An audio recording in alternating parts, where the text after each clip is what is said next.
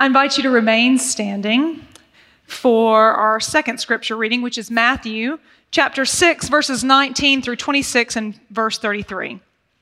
Hear these words Don't hoard treasure down here where it gets eaten by moths and corroded by rust, or worse, stolen by burglars. Stockpile treasure in heaven where it's safe from moth and rust and burglars. It's obvious, isn't it? The place where your treasure is, is the place you will most want to be and end up being. Your eyes are windows into your body. If you open your eyes wide in wonder and belief, your body fills up with light. If you live squinty eyed in greed and distrust, your body is a dank cellar. If you pull the blinds on your windows, what a dark life you will have. You can't worship two gods at once. Loving one God, you'll end up hating the other. Adoration of one feed con- feeds contempt for the other. You can't worship God and money both. If you decide for God, living a life of God worship, it follows that you won't fuss about what's on the table at meal times or whether the clothes in your closet are in fashion. There is far more to life than the food you put in your stomach, more to your outer appearance than the clothes you hang, in your bo- hang on your body. What I'm trying to do here is to get you to relax, to not be so preoccupied with getting so you can respond to God's giving. This is the way to life. Thanks be to God. You may be seated. I have to just first uh, and quickly say, I love my seat up here, not necessarily being the big chair that looks like a throne or something, but getting to sit up here and look out on all of you. Um, I see faces who have been here for generations, and I see brand new faces every week. I see faces that are tiny, that sleep through most of what I say. I see older faces who sometimes sleep through most of what I have to say. I think I really just felt that I wanted to say to you I know it's impossible for me to speak to everybody on a Sunday morning. And I grieve that because Katie and I go back, and the first thing we do on Monday mornings is, Did you see so and so? Did you get to speak to them? Who, what was their name? What, do you know where they live? Where they, I mean, we try so hard to make the, the connecting dots because we want each and every one of you to feel that you belong here and that you matter here and that we want you here. And yet, I know some of you I'm going to miss today. And so, this is my, in general, meant for every single one of you. I wish that I had time to sit and just talk afterwards. And maybe you'll maybe you'll choose to come to the baby sprinkle following this, and we'll get the chance to do that. But you are so welcome here, and I'm so glad that you're a part of this church. So we do start a new sermon series today, and it's called More or Less.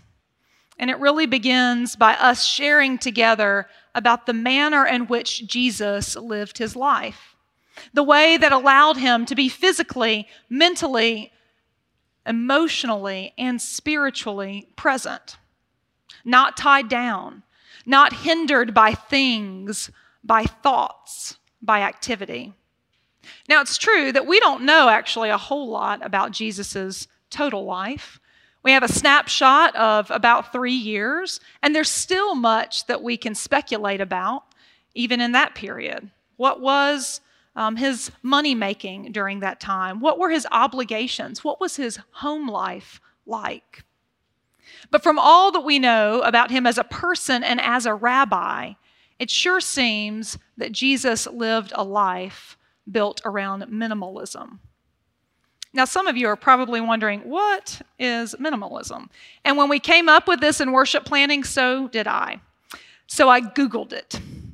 And I found a website called The Minimalist, and here is what it said To be a minimalist, you must live with less than 100 things. You can't own a car or a home or a television. You can't have a career. You must live in an exotic, hard pronounced places all over the world. You must write a blog.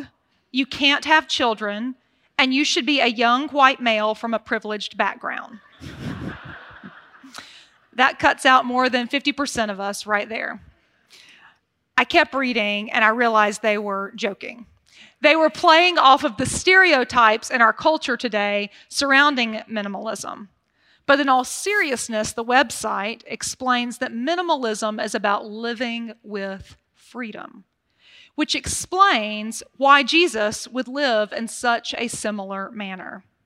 Living your life focused on what is most important fulfillment and being free, while minimizing our focus upon those things that detract, that weigh us down, or that offer us false satisfaction. Simply put, Jesus' life invites us to change for, uh, from our consumption of more in our culture more stuff, more anger, more busyness. And I don't know about you, but that list, sometimes that makes me rather uncomfortable because I'm pretty comfortable with more things, at times more anger, and plenty of busyness. But as we move through these few weeks. Your worship planning team here at First Church really hoped that we might use this as a time in preparation for Lent. Many of you um, choose to give up something during Lent to foster a deeper spiritual discipline. But we didn't want to just stumble into the Lenten season, which happens at the end of this month. We wanted to provide you opportunities to learn about meaningful things you might choose to give up as a spiritual practice to mark your Lenten journey. So today we begin by exploring less stuff and more experience. Now, you may have read or heard about uh, the research that backs up today's topic. In 2016, Forbes magazine cites research done by San Francisco State University that explains that people are happier and feel better about the money they do spend when they spend it on experiences versus more material possessions countless research has come out showing this to be true. But I want to name this carries with it one very important variable, and that is socioeconomics. Wealthier people tend to have greater happiness when spending money on experiences versus material possessions, in part because our needs are already met. Though for persons who are living in poverty or on the poverty line and they don't have their needs met, there may be genuine fulfillment and satisfaction when they are able to have a desired or needed material possession. Most of us here today fall somewhere in the middle socioeconomically, most of the time. So, how then do we take heart the words and the ways of Jesus when it comes to things and experiences. First, I want to invite you to pay attention to our scripture that's been read today because it's intentional. Jesus spoke more about money than practically anything else. More about its place in our lives, the role it should serve, how it was not intended to be our God, which is the purpose of taking up an offering during worship yes, your gifts go to help support our operating budget. But the truth is, the spiritual act involved in that is in part saying, This which threatens to be my God, I give up and I lay it on the altar every week. Now, I know we don't all give every week, but it's a symbolic act within our worship service designed to remind us who God is because Jesus very clearly and directly says you can't worship both. You can't worship both. Yet Jesus also seems to understand that money must have a place in our society. Jesus says, Give to Caesar what is Caesar, give to God what is God's. He knows the realities of our world, yet he invites us to question the underlying assumption. Does storing up riches really make you happier? Really? The first scripture that we read today was about the transfiguration, and that was intentional too. Consider, I mean, Jesus had in numerous ways to make the point to his disciples that he's the Son of God. Could have done it any way he wanted to, and yet he chooses to take a few friends and to climb a mountain and to have something transformational happen on that mountaintop. A special experience. An experience that no doubt would stay with them forever. And he knows this because he encourages them don't say anything to anybody about this right now. Wait until the resurrection. Because he knew that only they could really understand it with that resurrection in place, and only then could people begin to believe it. But Jesus is not worried about them forgetting about their experience. It's so powerful, in fact, that Peter wants to pitch tents and stay on the mountain. And isn't that the way a good experience almost always is? We want to stay, and yet those experiences stay with us. Now, I have long learned about myself that I value an experience over a possession. Years ago, I began a summer tra- a tradition with my children where I would wake them up and I would tell them, Today is Destination Unknown Day. And I would tell them what to pack, and we would load up in the van and we would drive to at least some place that they had never been. So we've been to Moundville and Selma and Cullman and the Shoals simply to see what the road had in store that day. I love the memory of at the end of one of those hot days, we came upon unexpectedly a splash pad. And every one of us was drenched to our core by the time that place closed and we drove home. I love how when we made it to Selma on like the hottest summer day ever, we found out that the Voting Rights Museum was in fact not open. and yet we made our way to this tiny little ice cream shop to wet our whistles, to cool down. I love that this fall, after years of them listening to me wanting to go to the Shoals to explore some um, a, a, place there called the, Sanct- the Sacred Way Sanctuary, where they have Native American horses from all over the North America that they drove with me all the way there only to find out when we got there that they had just changed their visitor policy and in fact while they did have those horses there I would not be seeing them.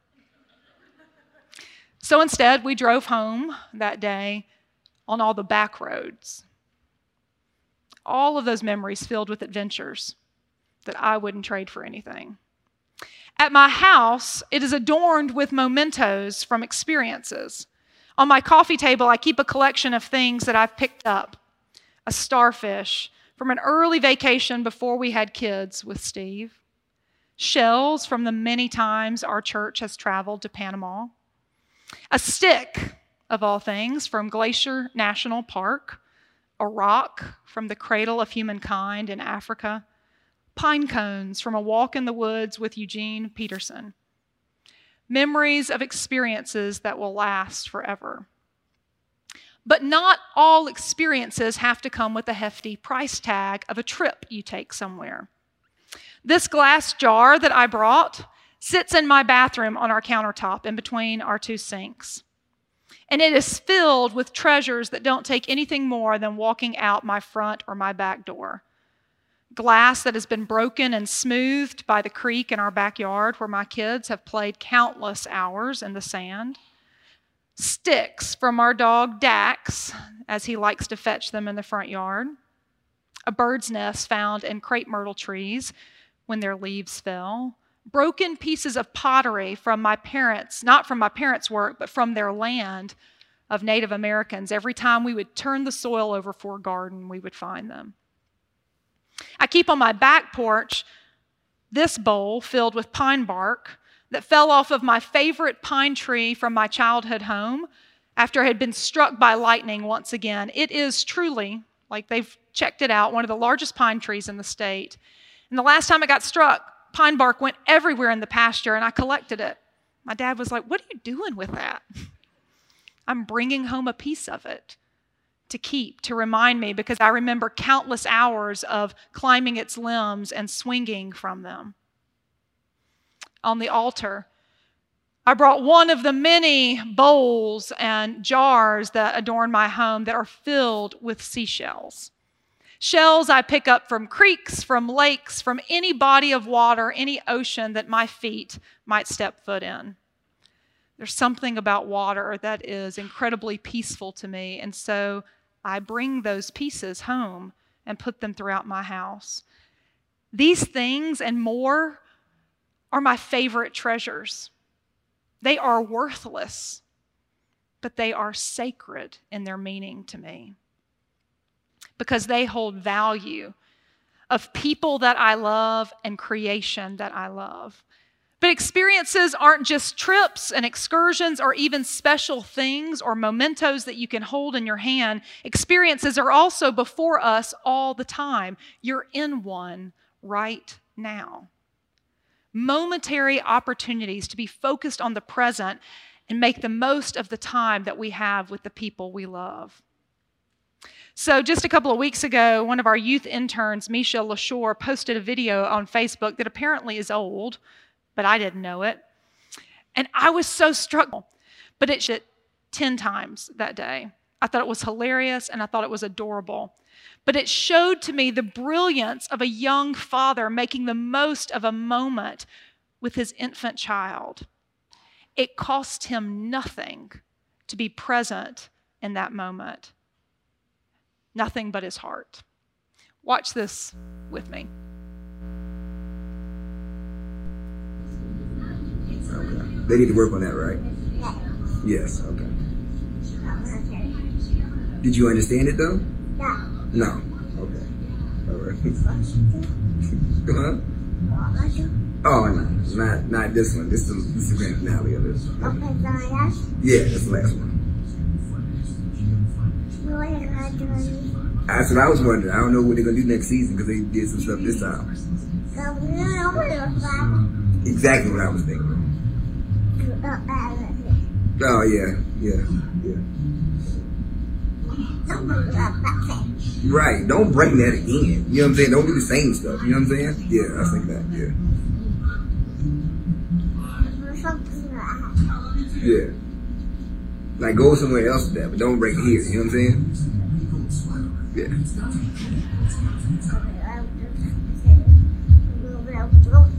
That's what I said. And then it was like, ah, you know what I'm saying? And I was like, what in the world? But don't do it here. You know what I'm saying? Yeah.